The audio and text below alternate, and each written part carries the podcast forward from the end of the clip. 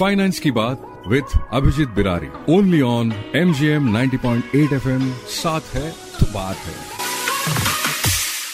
Hello Aurangabad कर मैं हूँ आपका दोस्त आपका होस्ट आर जे अदनान और अपने साथ है M G M institute of management के प्रोफेसर अभिजीत बिरारी सर चलिए फिर सुनते हैं फाइनेंस के बारे में।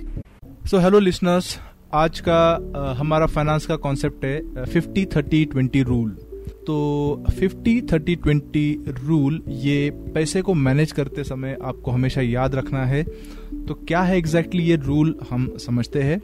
50 मतलब 50 परसेंट जो आपका इनकम होता है, वो आपको इन्वेस्ट करना चाहिए अलग अलग एसेट्स में, जैसे land property debenture shares PPF ये जो इन्वेस्टमेंट है आपका, ये आपको पैसा ग्रो करने में मदद करेगा।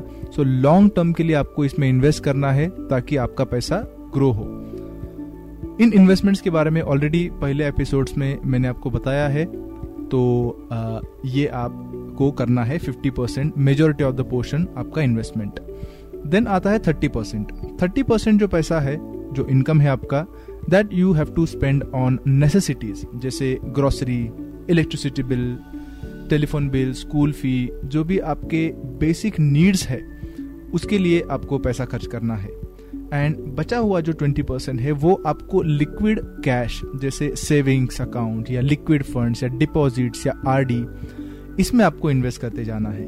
तो इससे होगा ये कि जितना ज़्यादा पैसा आप इन्वेस्ट करोगे लॉन्ग टर्म के लिए, उतना आपको वो पैसिव इनकम का काम करेगा। इससे आपका वेल्थ बनेगा एंड अल्टीमेटली आपको फाइनेंशियल फ्रीडम हासिल करने में वो मदद करेगा। जो पैसा आपने सेव किया है वो केवल आपको इमरजेंसी के लिए ही यूज़ करना है।